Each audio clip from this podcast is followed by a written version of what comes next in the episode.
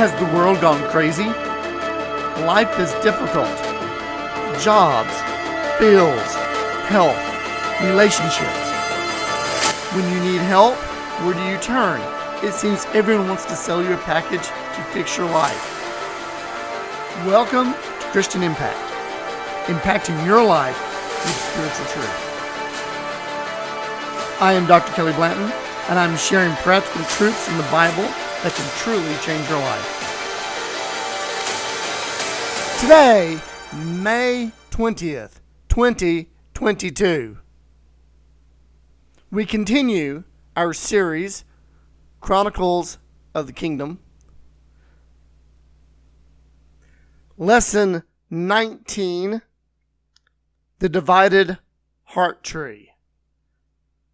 We have been covering several lessons about the heart tree. I encourage you to go back and listen to those on previous podcasts to catch up. But today we're talking about the divided heart tree.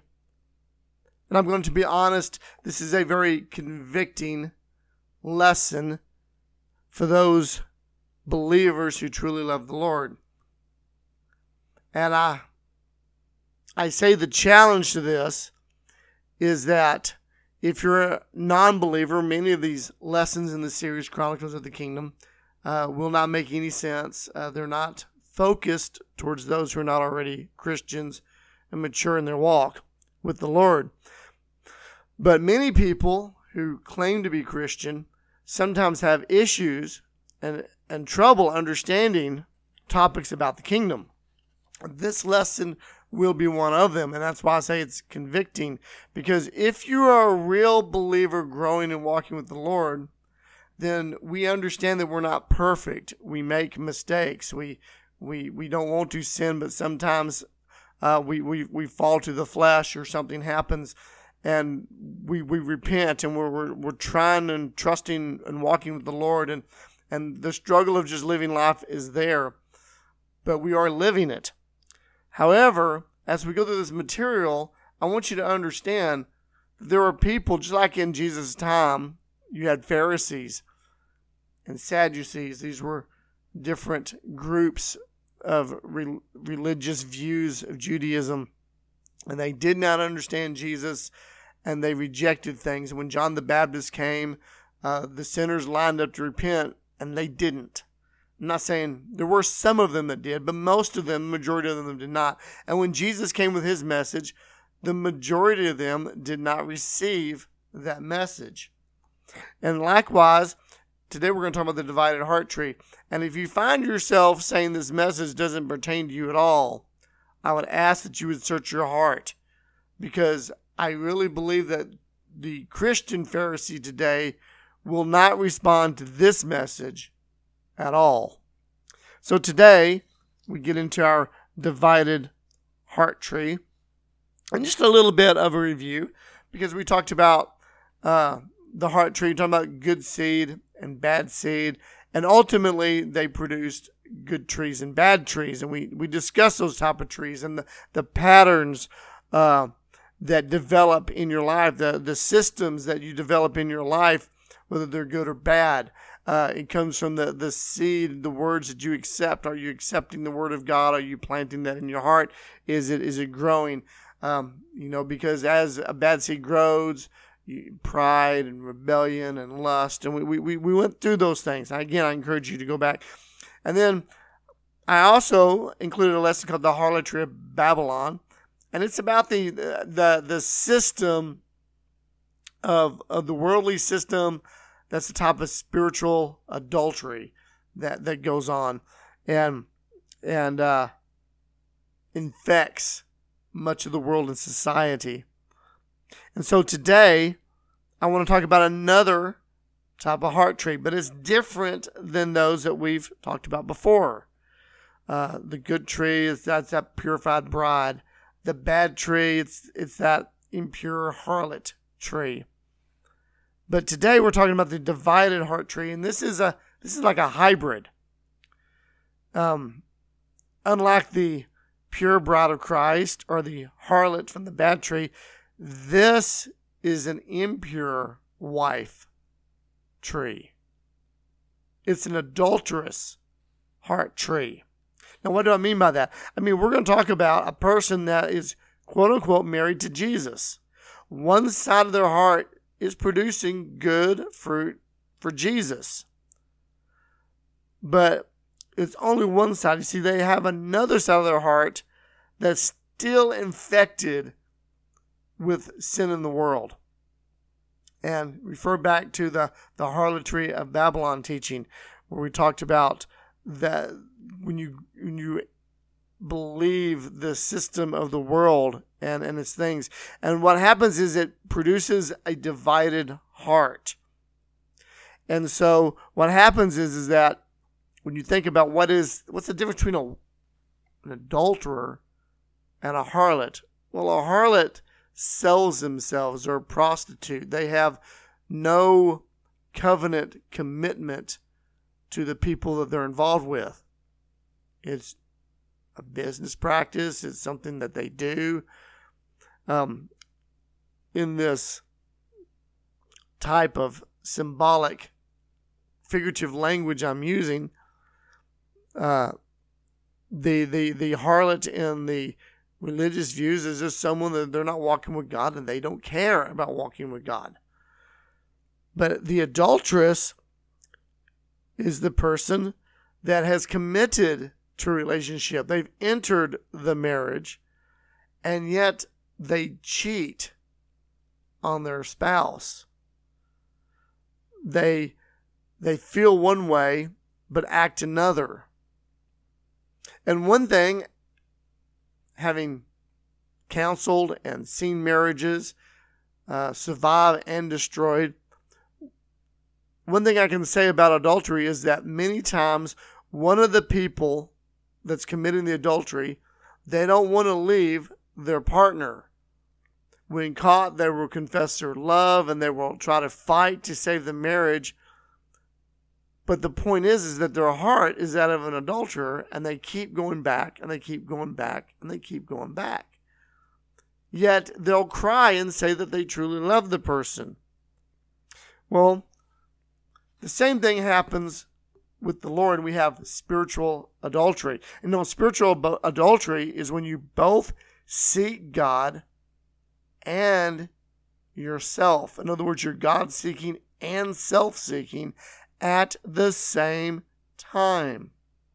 You're trying, or this tree is trying to mix both God serving and self serving at the same time. Now let's look at some scriptures because is this just me making this up from human perspective or is this something of a scriptural basis? Well, let's look. Psalm 12, 2 says, They speak idly, everyone with his neighbor, with flattering lips and a double heart they speak. Some translations will say, divided heart they speak. Hosea 10:2 says, Their heart is divided.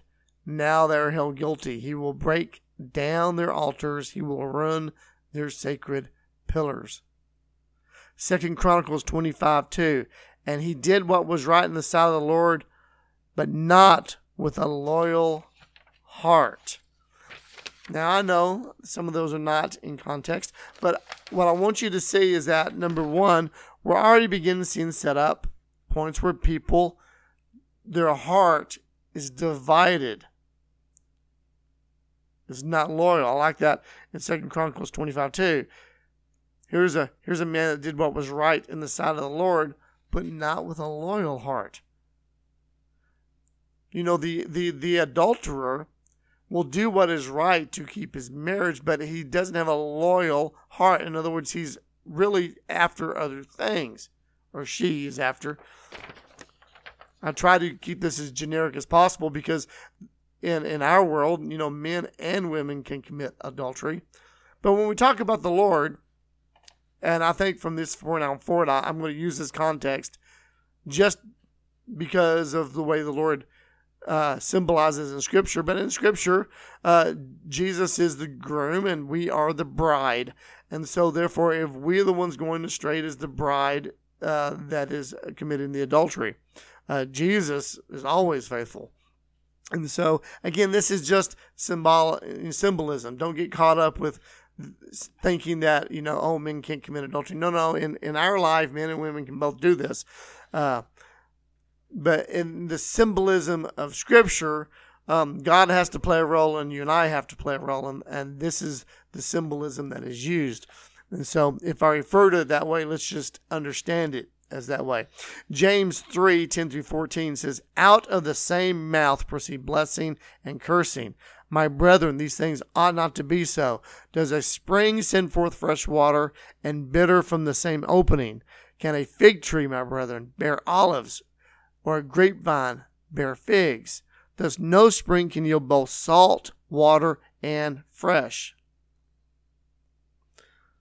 You know, this often reminds me of a scripture, and I'm not sharing this scripture, but Jesus talks about you can't serve both God and mammon. Now, mammon was uh, an idol, but is is basically about money. He's, he's, the god of money, and and so he goes, you can't serve God and money.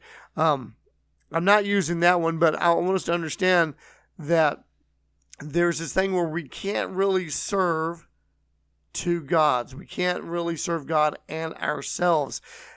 And this passage from James we just read talks about what? It's the things proceeding from the heart. You know, the book of Luke says, from the abundance of the heart, the mouth speaks. Um, and then here in James, he's saying, How can you curse and bless from your mouth? It shouldn't be that way. And what? Can you get fresh water and salt water from the same well? Uh, I know there's places you can go Florida, Louisiana, and places where you can have literally stand on a bank and throw a fishing line in on one side and it's, fresh water, and, and on another side it's salt water. But this is not the comparison because that's one's from a freshwater river emptying into the ocean that is salt water. Uh, that's where those things happen. I'm talking about if you dig a well in the countryside or your backyard someplace, it's going to be one or the other. It's not both. And then likewise, uh, with, with, uh, with you can't plant an olive tree and, and get grapevines just come up. It, it doesn't work that way. And, and it's comparing our lives. This idea that we can see God and ourselves, God is saying it's not real. It's not true. But it's something that happens. And and so this type of adultery, you know, it, it is really one of the most hideous sins that mankind can do, and both spiritual and natural adultery. It is absolutely terrible. It brings loss and destruction in life. You know, in the natural, in quote, the physical, what some of us may consider the real life, um, a marriage is supposed to be uh, pure. You're supposed to have this relationship with your spouse, one that you can love and trust. And when they commit adultery that is completely shattered. Very few marriages survive adultery.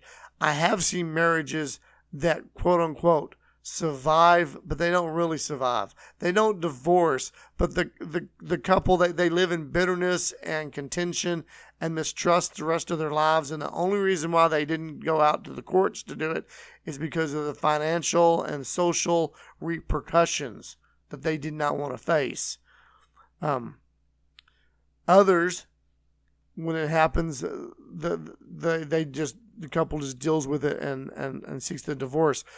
Um, but you know, spiritual adultery, it does the same thing. You you've you've committed this act that destroys a relationship, and unfortunately, it's not like you can look at the Lord and say, "Well, you know, I signed a contract, God, and I you're just going to have to live with me for eternity," because that's not exactly how it, it goes. And also another thing about adultery is the person committing an adultery relationship will often try to hide it from the other person. I want us to know right now that when we commit spiritual adultery with God, it never goes unnoticed. He knows about it. Um, and what's so crazy is that for the believer that's doing it, if that that person now is pretending to be obedient, they pretend obedience, but they're not. They're they're in bondage in their heart to other things, to serving something else. And this creates a double mindedness or a double heart. You're no longer loyal. You begin to have uh, double motivation. Sure, you desire to serve God and you desire to accomplish something for yourself. It's selfishness, it's self seeking. You know, and when we say self seeking, it's like, you know, you want to do this.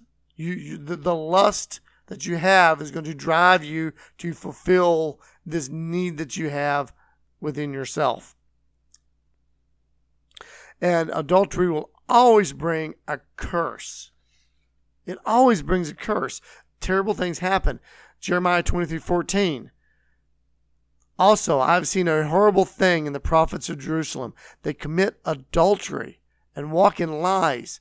They strengthen their hands of evildoers so that no one turns back from his wickedness. All of them are like Sodom to me, and her inhabitants like Gomorrah. Here Jeremiah is prophesying. He's saying, Well, all the prophets of Jerusalem at this time, oh, they commit adultery. They're walking in lies. These were the, the, the spiritual leaders of Israel. And Jeremiah's like going, You guys are a bunch of adulterers. And when he says the Lord says you're like Sodom and Gomorrah to me, understand the Lord destroyed Sodom and Gomorrah. He also says that these spiritual leaders, when they're there and they're they're committing this type of adultery, that they lie and they will strengthen other people to be evil, so that no one will turn back from wickedness. We see that today. Many many churches across our land we we've seen the pastors and things fall in sin, but when you look at churches that no longer address sin, they just want to talk good things. They don't want to look at sin. Chances are it's because their leaders are in adultery, not physical adultery. Maybe they're in physical adultery, but most likely spiritual adultery. If the leaders are not have hearts that are totally dedicated to God, they've already they're already worshiping something else and their hearts are split, they won't want to deal with sin. They don't want to deal with it. They don't want to talk about it. They want to, they want to gloss it over, and they are helping their people to not turn away from wickedness. They're helping them, enabling them to be evildoers.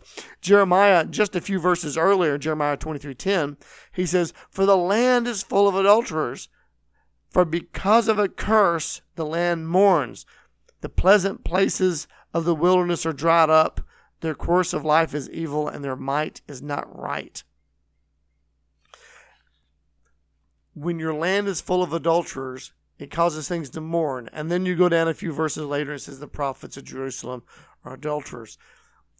When a generation, when you, when you have a land that's full, and when I say adulterers, we're talking about spiritual adultery, people that say they're believers and they're not really seeking the Lord it brings evil upon a land. And the evil that comes across the land and the curse is so great that even those that are in ministry serving the Lord can get caught up in this wave of not wanting to serve the Lord wholeheartedly. And they ended up chasing after the world's ways.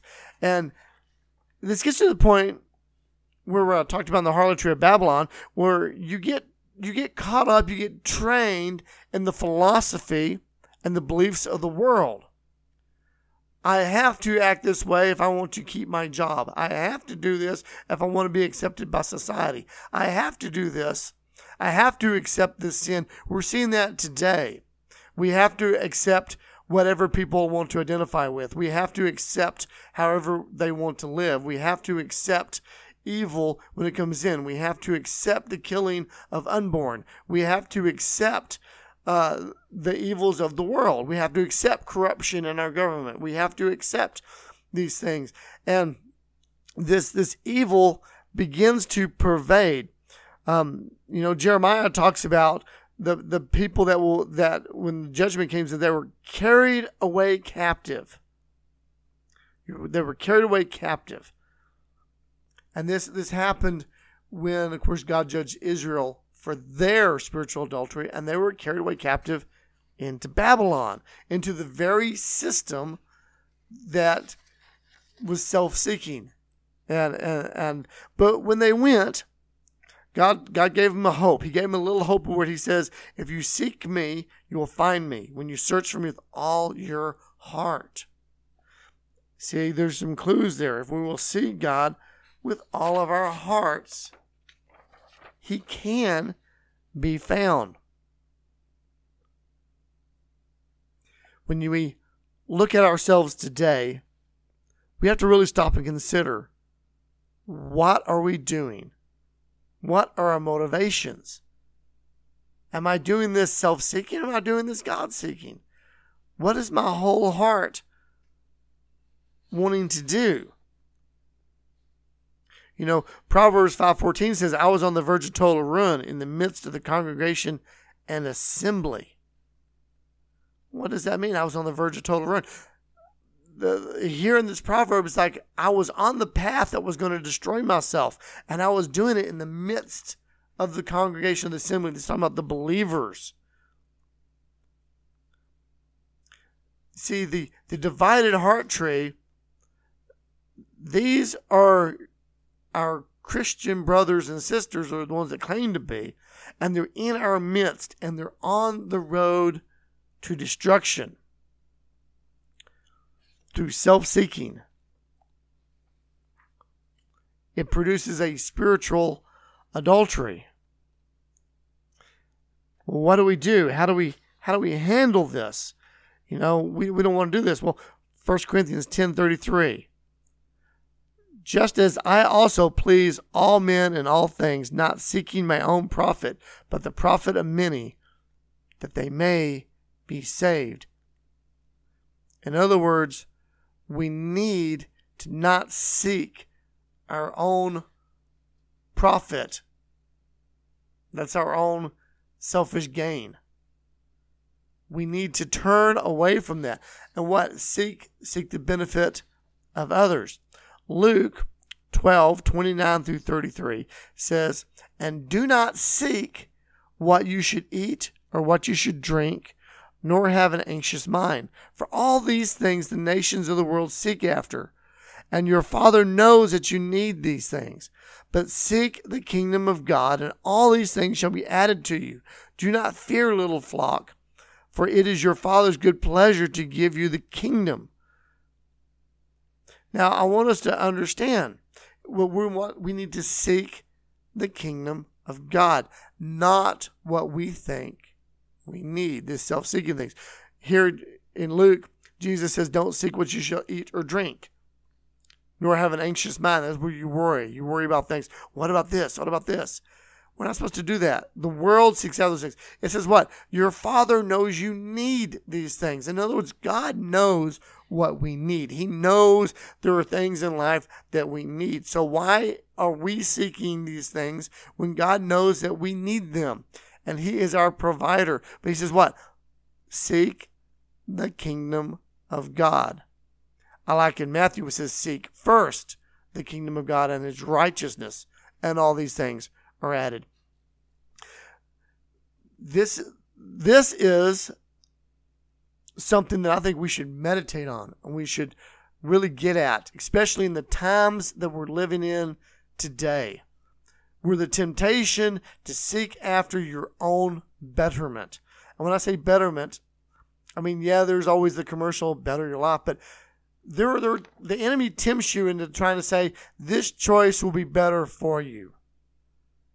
It's better for you to, you know, you've worked hard, you worked a lot of overtime. You should just sleep in this week and, and you can go to church next week. You can you can go worship the Lord of the believers another time. You know, it would be better for you to go to your children's extracurricular games and, and devote some time there rather than not letting them have this opportunity because you're just going to seek the Lord. See, these decisions are self seeking. It's it's I, I, I, will better myself. I'll better my children. I'll better listen. If we want to better ourselves, if we want to really better ourselves, if we want to really better our children, seeking God will always produce good fruit. But when we seek something that's selfish, it always produces bad fruit.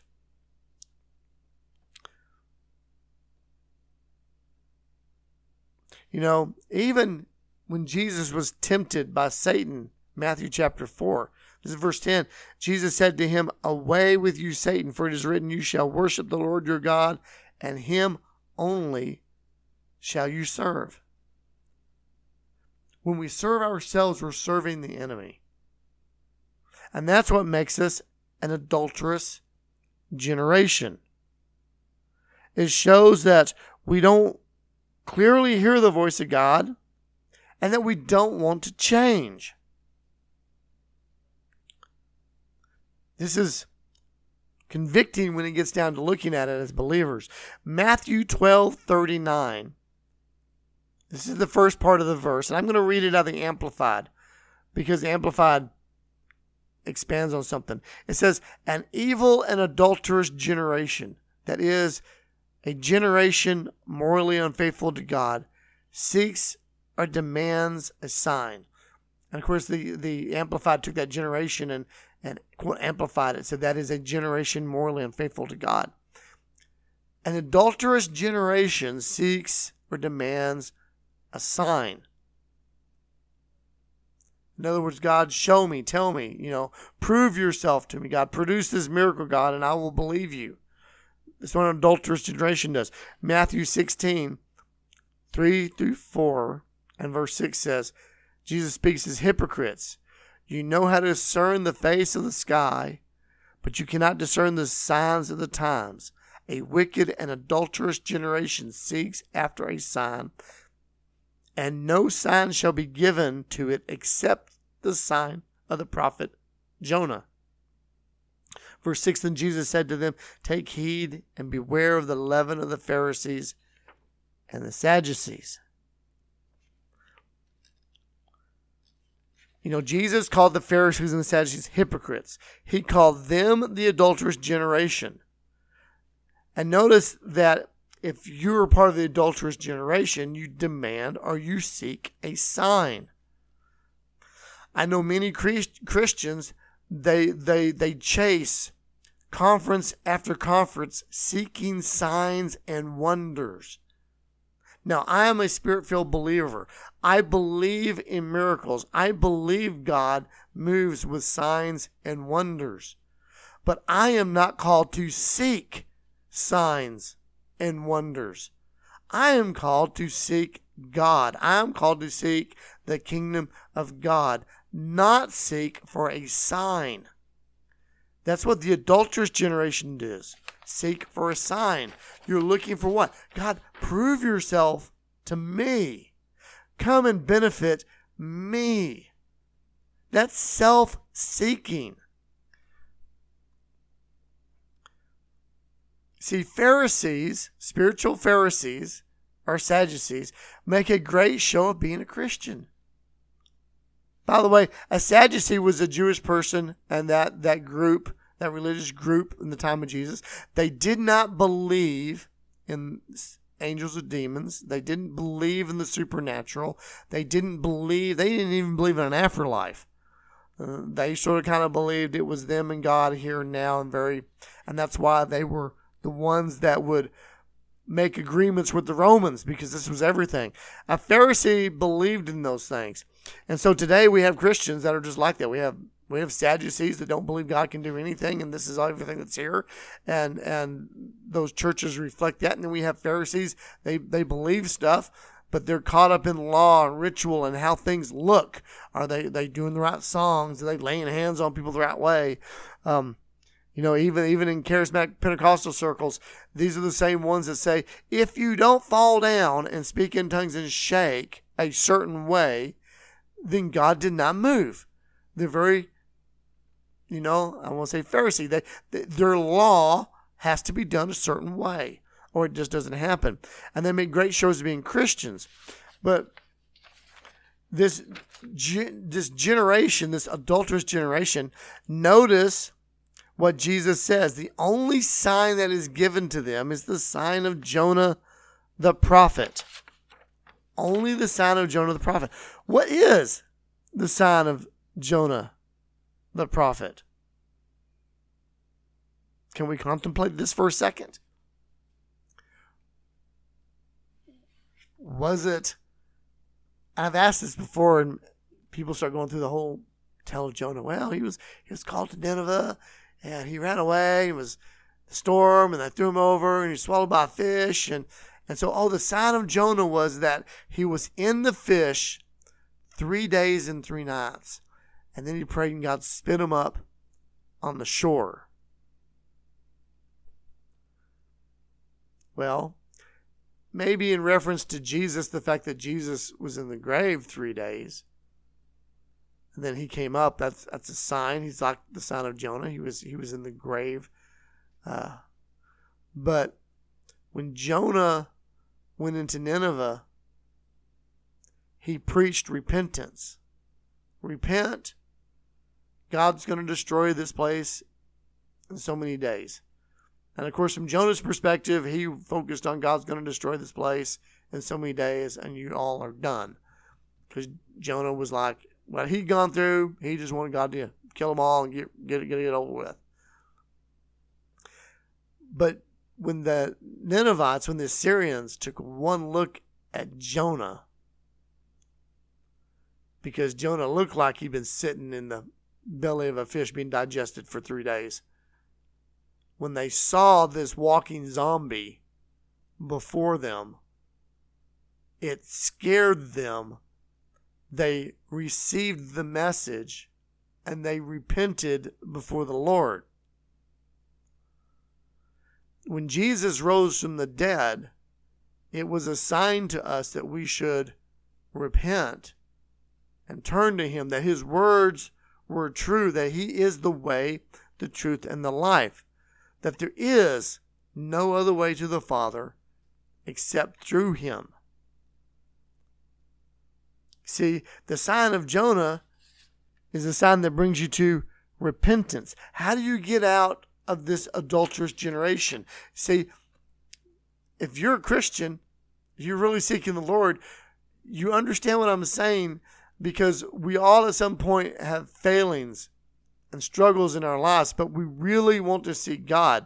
And this type of thing goes, Lord, I don't want to be one of these Christians that I really love you, but I keep falling away. I keep doing the same things over and over again. We don't want to do that. See, the key is repentance. That's how you get away from being uh, this adultery that goes on, the spiritual adultery, this adulterous generation. It's repentance repentance. Let's look at another example John chapter 8. And I'm going to skip around a little bit. I'm going to read verses 3 and 4 and then 10 and 12. The scribes and the Pharisees brought to him, bringing to Jesus, a woman caught in adultery. And when they set her in the midst, they said to him, Teacher, this woman was caught in adultery in the very act. And then verse 10 When Jesus had raised himself up and saw that no one but the woman, he said to her, Woman, where are those accusers of yours? Has no one condemned you? And she said, No one, Lord. And Jesus said to her, Neither do I condemn you. Go and sin no more. Then Jesus spoke to them again, saying, I am the light of the world. He who follows me shall not walk in darkness, but have the light of life. Now, you can read that full story in John 8. This is a woman, she's caught in adultery. They bring her out to Jesus and they want to stone her. And they're, and they're waiting for Jesus to say, Yes, right, we should stone her. That's what the law says. You should stone the adulterer. But you see, what's the key? How do you, what's the key to getting out of adultery? It's repentance. And repentance is not where you say, I'm sorry I got caught. See, this is why most marriages, when uh, one of the people have gone into adultery and they say, I'm so sorry, what they're really saying is, I'm sorry I got caught. And they do the adultery again when they think they won't get caught. It's like speeding. I tell everyone this is this is one of my my, my struggles. I You know, I get in the car, get on the highway, I need to be somewhere, I can speed. And the police officer pulls you over for speeding, and you say, Officer, I'm so sorry, I didn't mean to. But what you're really saying is, is I'll do it again if I think I can get away with it. That's what we're saying in our hearts. We may not be saying that in our minds. You know, we, our mind, we may really be saying, I don't ever want to do this again. But our heart's saying, you know what? If I think I can get away with it again, I will. And that's that's not confession. That's we're not really confessing. And we're not really repenting. We're just sorry we got caught. But when you repent is when you confess, you agree with what God sees in it being wrong. We agree that this is, is evil and, and heinous. And, and we turn from that wickedness to Him. We turn to God. And you know what? When we do that, Jesus forgives us. He doesn't condemn us, but he says, What? Go and sin no more. In other words, quit walking in darkness. Walk in life, walk in light. Matthew 18 9. And if your eye causes you to sin, pluck it out and cast it from you. It is better for you to enter life with one eye rather than having two eyes, to be cast into hellfire. Luke 33 3, excuse me, Luke 13 3 says the same thing, but then he ends it by saying, But unless you repent, you will all likewise perish. Now, let's take this Matthew passage about cutting off your, your eye if you sin. If you read more, it talks about if your hand causes you sin, cut it off. Your eye causes you sin, pluck it out. Listen, this is figurative. Jesus doesn't want us cutting off arms and legs and eyes and and things like that. The point is, you need to cut off the things that cause you to be self seeking. You need to cut off the things in your life that cause you to want to chase after darkness. You need to repent, to turn away. In the Old Testament, they used circumcision. Jesus said you don't need to circumcise your, your, your, your skin, you need to circumcise your heart. The reason they did what they did in the Old Testament was that you're going to have to really really trust God to do this. Because when they did it in the Old Testament, it didn't initially start off with children who were small and won't remember it later. It was it was adult men. And this is pretty freaking crazy. You want me to cut off what to do what?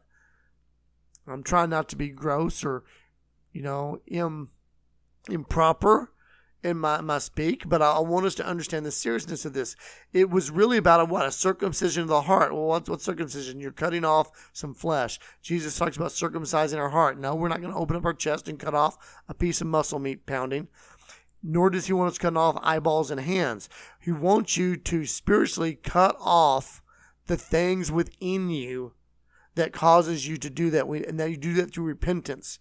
These, these, these, these self-seeking thing in me that wants to seek after my own good, I need to cut that off. Galatians 2 says, I you know, I am crucified with Christ. You know, I want to take that part of me and nail it to the cross. That part of me needs to die. You know, if, if, if I'm if I'm having issues with sin, I need to cut that off from my life. I need to, in the name of Jesus, by faith, I need to crucify that on his cross, the cross that he died for my sin. And that's where it needs to go. And now I can live this life that he offers in me.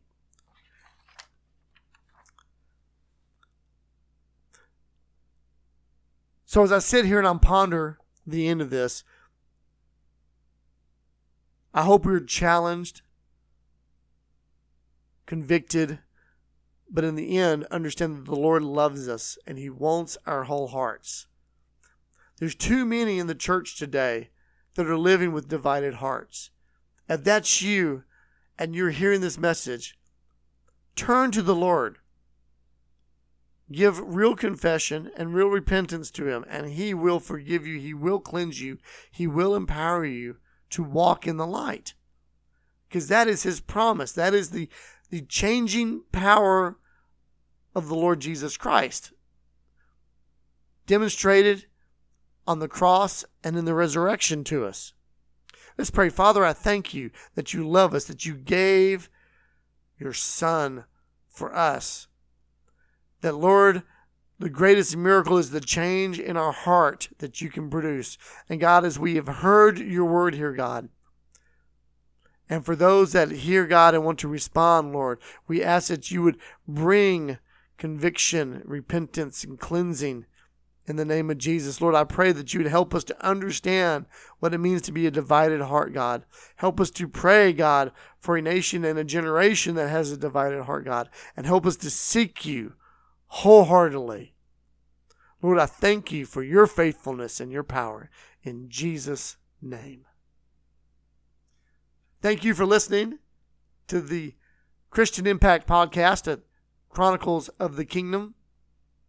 You can catch up on lessons on our website at christianimpact.net. And until next time, God bless.